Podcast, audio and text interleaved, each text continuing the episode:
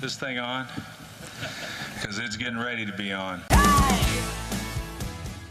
Hello and welcome to Bell Ringer. My name is Greg. Your guest name today is Tom Quinn, who heads up the Western New York Impact Investment Fund right here in Buffalo, Niagara.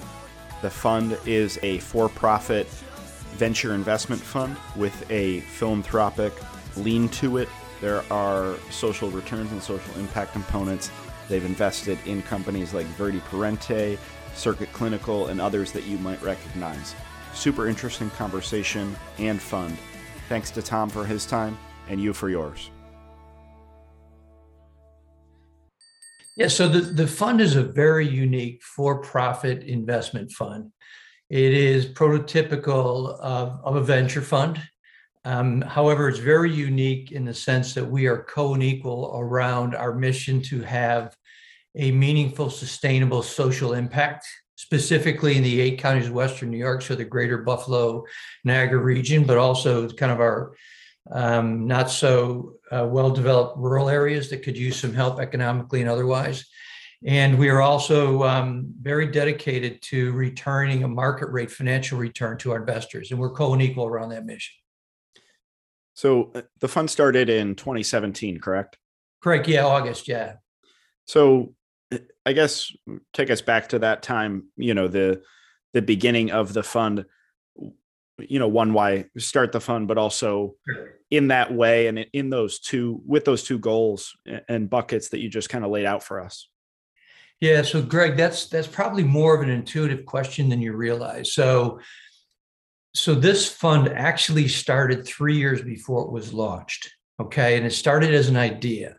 So philanthropic foundations heretofore that to that date had always talked about this idea about investing in, in organizations and people, right?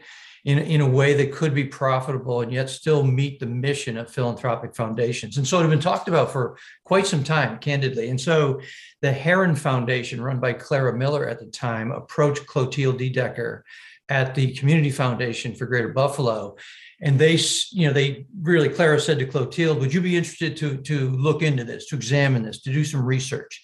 And of course clotilde and typical of being from buffalo was like of course you would yeah.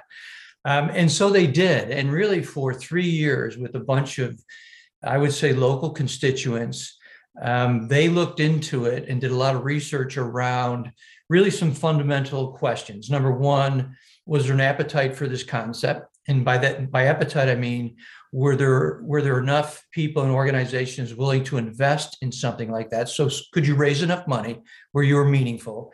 Uh, number two could you find enough places to put that money to work right? Could you find enough deal flow to put that money to work? And then and then three if we could find both of those can we find someone to run it? Because quite frankly it's an idea. It's a concept that we get calls from around the country on a fairly consistent basis like what do you do? How do you do it? How do you figure it out? Um, and so there was a lot of heavy lifting that went on for almost three years. Um, and, and, there and a lot of constituents within the community names that a lot of people would recognize. Uh, the market research part of it really uh, at the time was helped and led by Bridget Doherty and Bill Joyce and uh, many others. I shouldn't name names because there are so many. And so around the the beginning of 2017, it started it started to coalesce, right? And people started raising their hands, said yes.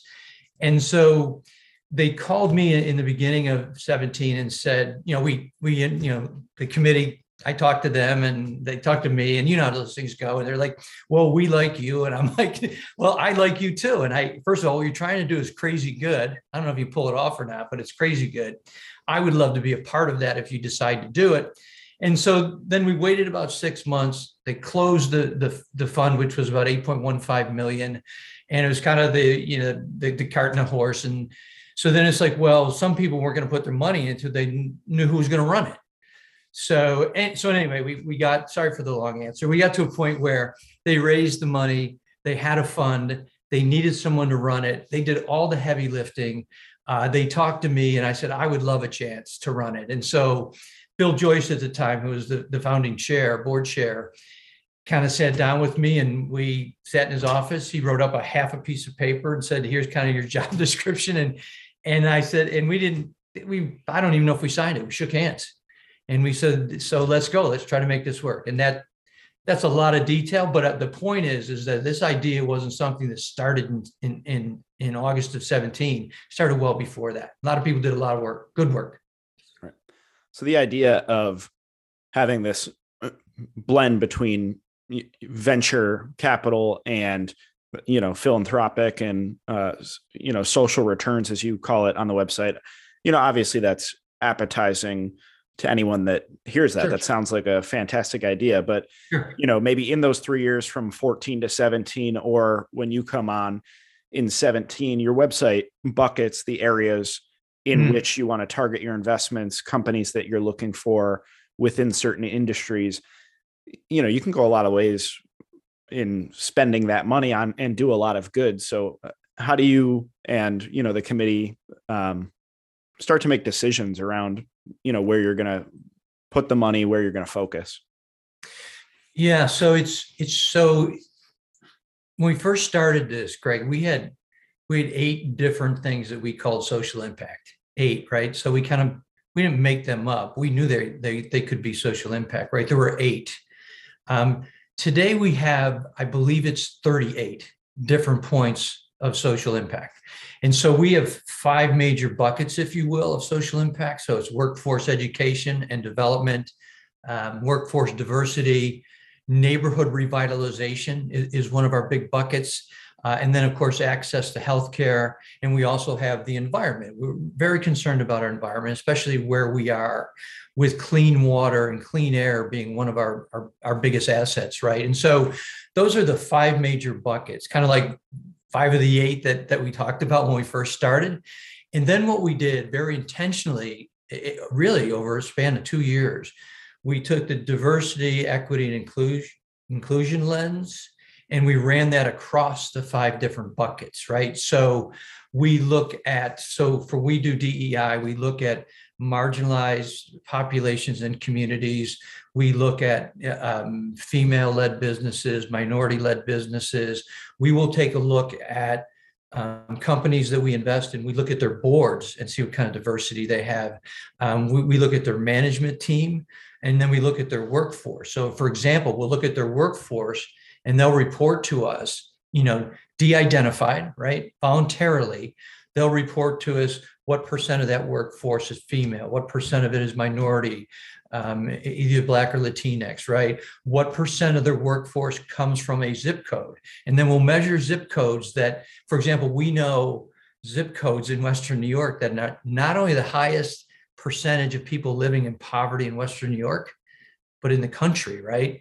And so these are the kinds of things that, from a social impact DEI standpoint, that each company will measure out. If they're environmentally beneficial, Greg, let's say they decrease carbon footprint, we'll measure how much they decrease what's going to a landfill, for example. We'll measure the, the decrease in admit, uh, uh emissions, for example, based on how effective their insulation is. And so we have a broad DEI matrix that we measure. From an industry standpoint, quite frankly, we're agnostic.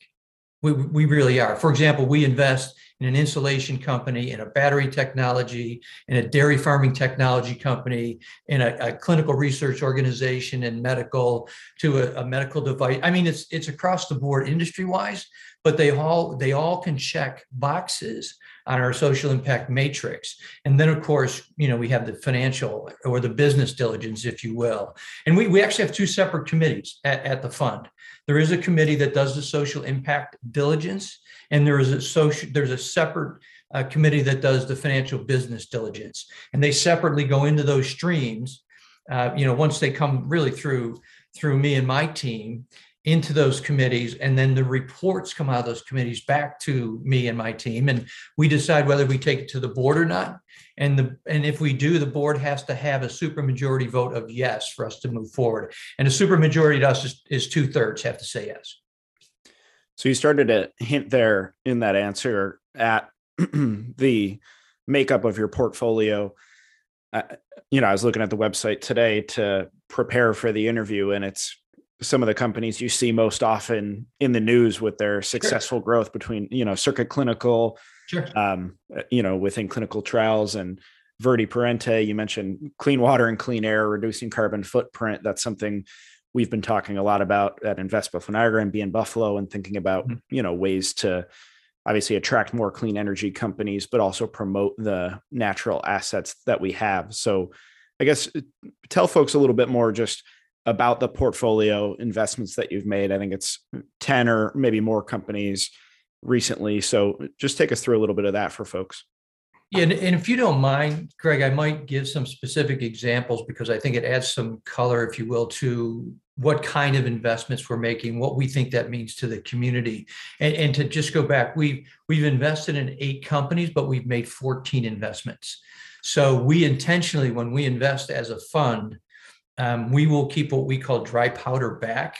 So if one of our investments are making good progress, or even we think they could make good progress, but actually get into a jam, we want to be able to invest. For example, Viridi Parente, we were one of the first investors in Series A. Um, and then we invested again in Series B, and then we just invested in in the $95 million round. Now we're not a big investor in that round because we're not a big fund, but we'll we'll stick with our investments if they're performing in a manner and they need more capital because we are one of the few capital providers past the seed stage that is actually a local capital provider.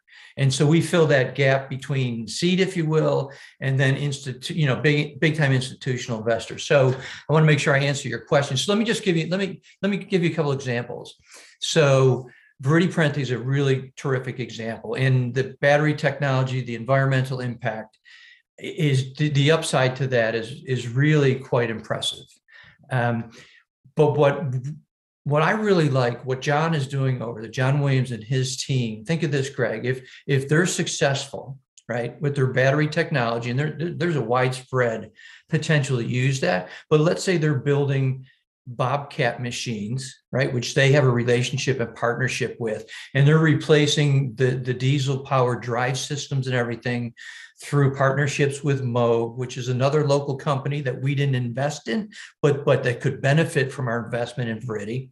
And so when I went over there in 18 and looked around the old American Axle with John, we looked around the old American Axle plant, looked like a bomb went off. I mean, seriously, and I'm not trying to be, you know, hyperbolic here. It's like it, it's it was bad. And so they, they've done so much work. They brought a, a large portion of it back to life again.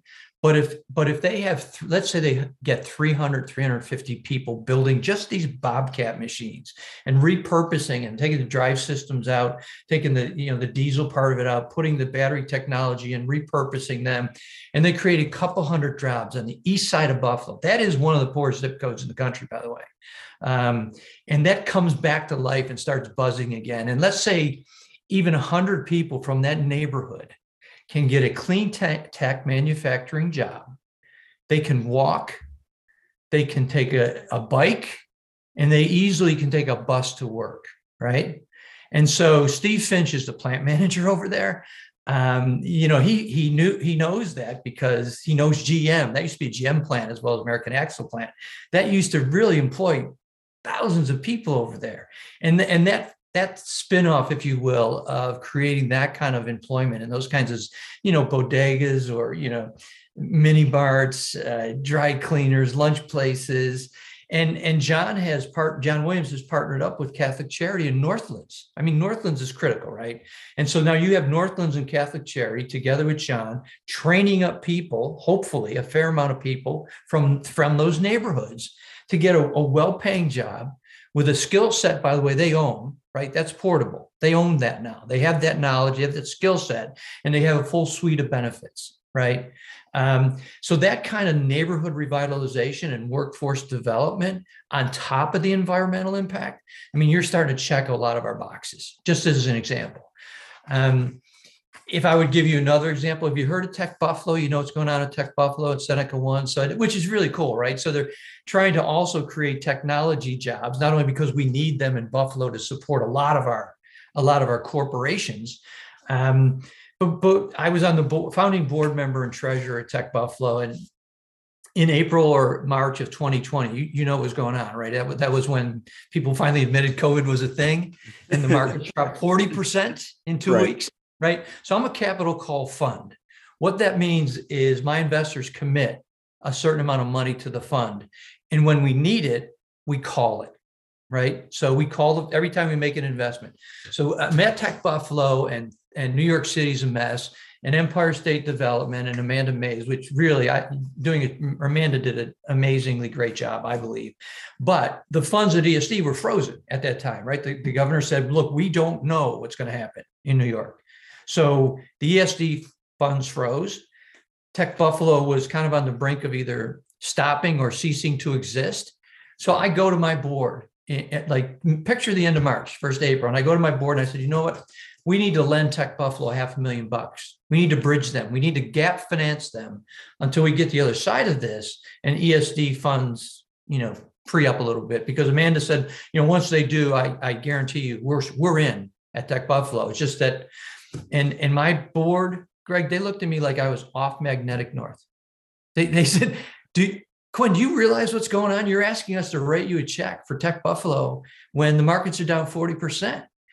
And, literally, I looked at him and I said, I, I am. I actually am. And, and I, I defined why it was so important that Tech Buffalo not go away, right? What it meant to M&T, what it meant to CUBRC, what it meant everyone, new, new era, rich product, you name it, right? Um, and I said to him, I said, look, if if if not us, you know, then who? And if not now, then when? And the board looked around at each other and, and unanimously they said, okay, yes. So you think about the integrity and the courage of my board, which I am so lucky to have. I didn't I didn't build my board. I got lucky and got my board. I mean, the courage it took to do that at that time, and and what Tech Buffalo is going to mean to the to to the to you know people to train up into those jobs. Either you're unemployed or underemployed, and now you're going to upskill yourself, right? And what that means to the economic development of the Niagara Buffalo Niagara region is just incredible. And I, I couldn't have been more proud of of my board. I mean, they you know they are committed, they are passionate. Uh, they get their hands dirty. They come to work uh, and they're all volunteer. So, so in any event, there's a couple of examples that are completely different ways we invest, and and you're gonna have to stop me because I can keep going because um, I, I believe that we've proven that the theory works, and that's why we're in the midst of we're almost ready to close a series two. Well, for our listeners, um, it depends on the timing, but Sarah Tambacucci, the president and CEO of Tech Buffalo, yeah. should be either the episode right before you or right after you. So that'll be a very nice parlay. Um, I want to transition a little bit more macroscopically to the entrepreneurial ecosystem as a whole. So, you know, I asked you about the that time frame from 2014 to 2017. You said you needed to see a few things that there was enough money and mm-hmm. enough companies to give that money to. A lot has changed, especially in the latter of those two from 2014 till today. So, and honestly, from 2017 till today, from sure. when you've started the growth of the entrepreneurial ecosystem. So, um, from your vantage point, you know what's what's been the reason for that growth? I mean, there's a lot more companies today that can get those funds from you. There, there's just this like innovative spirit and more companies starting, more money to go around. So I guess I'm just interested from your vantage point, you know, in this role from 17 to today, and even the development of the program from 14 to today. What do you think's changed? So th- there's been quite a bit, and it's it's been a matter, in my opinion, Greg. It's been a matter of public and private money coming together, and and, and again, this is in my opinion. So I, I left I'm a native, I'm a Buffalo guy, right? Born and raised here. Um, have, you know, we're a family of five boys. Um, and I left here for about seven years on a corporate development thing. And, and you know, think about when it was really kind of not so great around here. And that was in like 1990, 1992, et cetera. And, and I got on a, the um, corporate development track and I was going to be a big shot at a big company and make a lot of money. And and the price I had to pay was that I had to leave Buffalo. Right, my three kids were born in in, in um, three different cities as I was becoming important.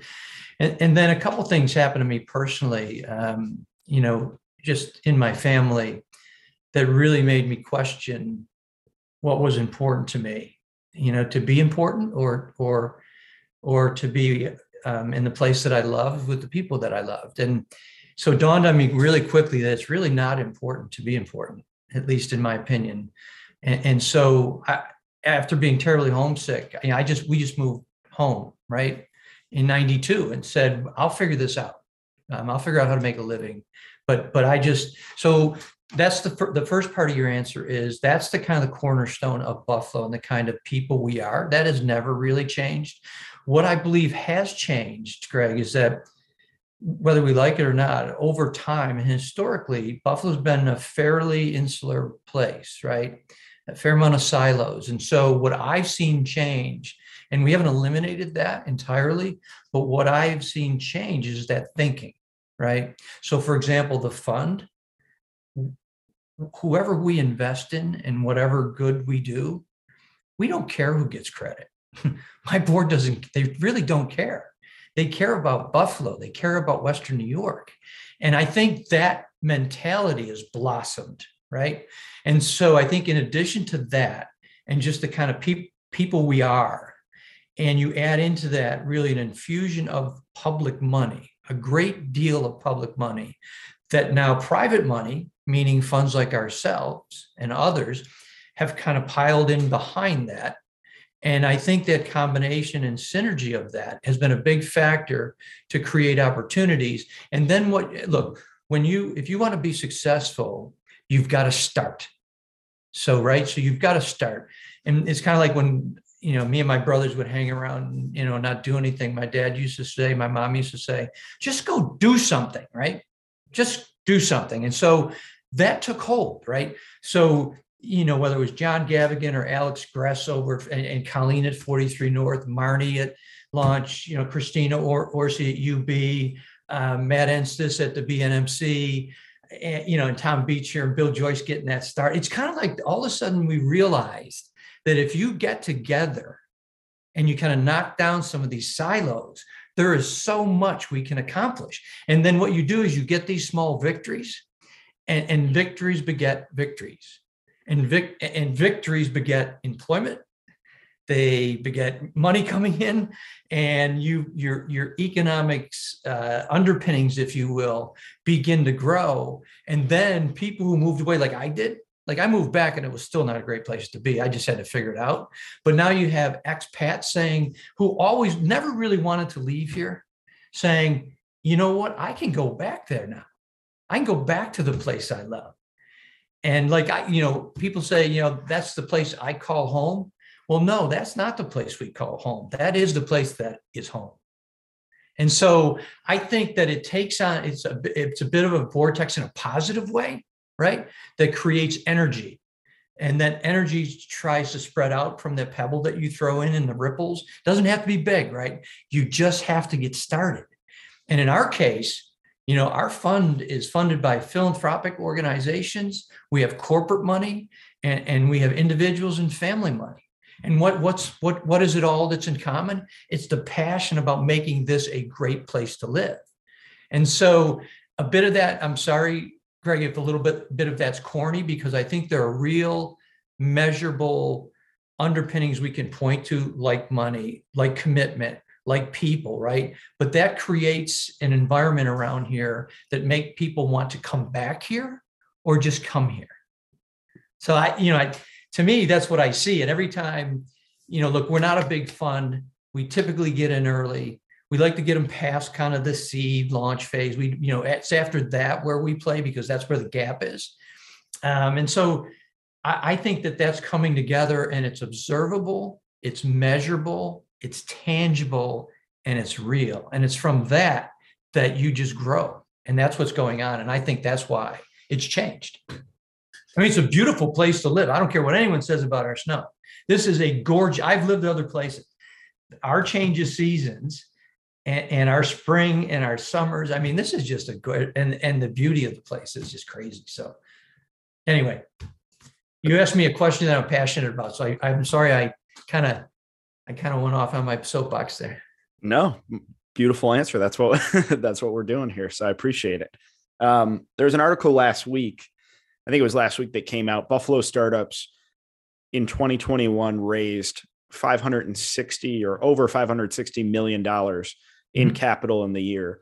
That was, I believe, more than double than Buffalo startups had ever done in a single year before. I think in 2019 it was like 230 million or something.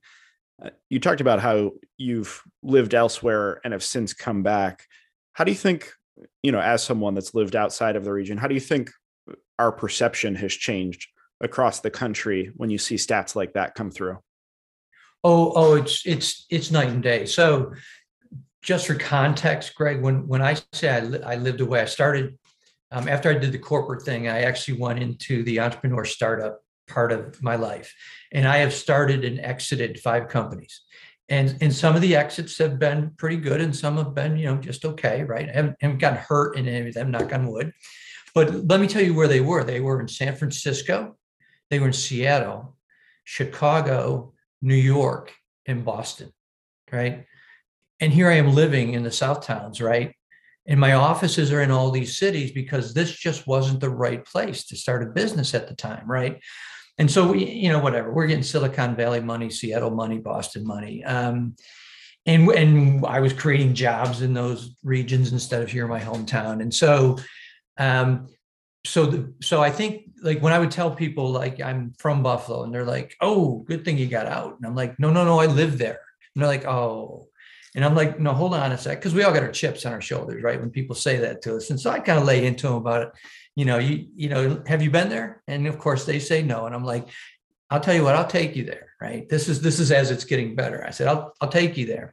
So the percent that's the perception going back 20 some years ago. Now it's like now it's totally different, right? Because you have things saying Buffalo, you know, from an environmental standpoint, you know, is probably going to be one of the best places to live in the next 20 years, right? Um, you know, we don't have our uh, forest fires, we don't have our floods, we don't have our tornadoes, we don't have our hurricanes, we don't have our avalanches. Um, we might get a little snow. That's about it, right? So that combined with the business atmosphere uh, on the number of of companies that are blossoming here that we're launching into national or international companies, right? So my thing is, as an impact fund, like like Viridi Parente, Circuit, they're going to be national and international companies. But what Buffalo can say is, it started here. The genesis was here, right? Like at Circuit, we're trying to put this patient engagement council together where clinical trials will become a care option for communities that have been forgotten, overlooked, right? So when I talk to Doctors Ansari and Dr. Davis at the community health centers of Buffalo, it's like we want to get, we want to work with you, right? And we want to figure this out. How, how clinical trials become a care option in marginalized communities. And, and Doctors Ansari and Davis have been wonderful. And, and but it's like, but we want to take that like around the country. And I'm like, oh yes, we do. And we want to say we figured it out right here in Buffalo first, right? And so that's a that's a roundabout answer, but I think when you see things like that, when I have people calling me, like, how the heck did you start a social impact fund and make these kinds of investments out of a such a small fund, you know, eight, $10 million in eight counties? How, how, how did you do that? So that's what the image is of Buffalo. It's like, wow, look at Buffalo. How are they doing this? And that's the kind of phone calls we get now, and which is night and day, as little as 10 years ago, right? Not 20. And so those are the things that are different. And that's, and look, all these places I've been and started these, I, I have great, deep friendships in those places. And then they'll they'll see like the the Viridi Parente thing, or I'll put something on LinkedIn, and they're like, "Man, Quinn, this this is a place to be." And I'm like, "It sure is. It sure is." So, um, I hope that was a decent answer to that question. That's perfect. Yeah, I, I mean that perception changes thanks to you know your work and and so many other people's work. So really grateful for everything you do for the region and your time today on the podcast. Before I let you go, Yeah. we always end on a couple hard hitting, fun blizzard round questions. So Oh no, if you were a flavor of ice cream, what would you be? rainbow sherbet. All right. What's a book or TV show that you'd recommend? Okay, I'm gonna I'm gonna pick books. Although I do watch Blacklist, um, and I do watch This Is Us because it's the only TV show I've ever watched that could make me cry. Um, but I'm gonna say books, and I'm gonna give you two because I'm t- I'm typically reading two. One for kind of business self improvement, and the, the other for pure enjoyment. Um, so the book I would say would be The Man from Moscow. I don't know if you've heard of it, but it's if you haven't, you should read it. Um, one of my favorite books, and and the other is an, an old fashioned one called uh, Coaching for Improved Work Performance by Ferd Fournies. It's an ancient book, but it is so fundamentally sound about improving performance in the workplace without being obnoxious. And actually, the I find that the um, the learnings from that actually spill over to your own personal life too. Um, so that's what I would say for books. Yeah. Awesome. Fantastic answer. How about which do you prefer, text or phone call? Text. Hiking or skiing? A cross country snow skiing. How about Bills or Sabres? Oh, damn. I, I love them both. Um, but you want me to pick one? Um, I and I played hockey too, so I'm going to say Bills.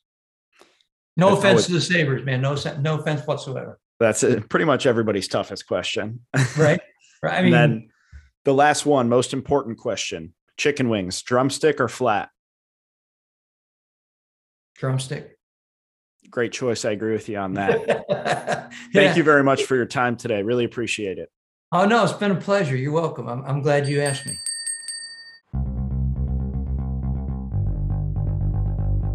Bellringer is a podcast by Invest Buffalo Niagara, the region's privately funded, nonprofit marketing and economic development organization. Please rate this podcast, follow our social media channels, and read our blog at buffaloniagara.org for the best of Buffalo Niagara. Come grow your business with us.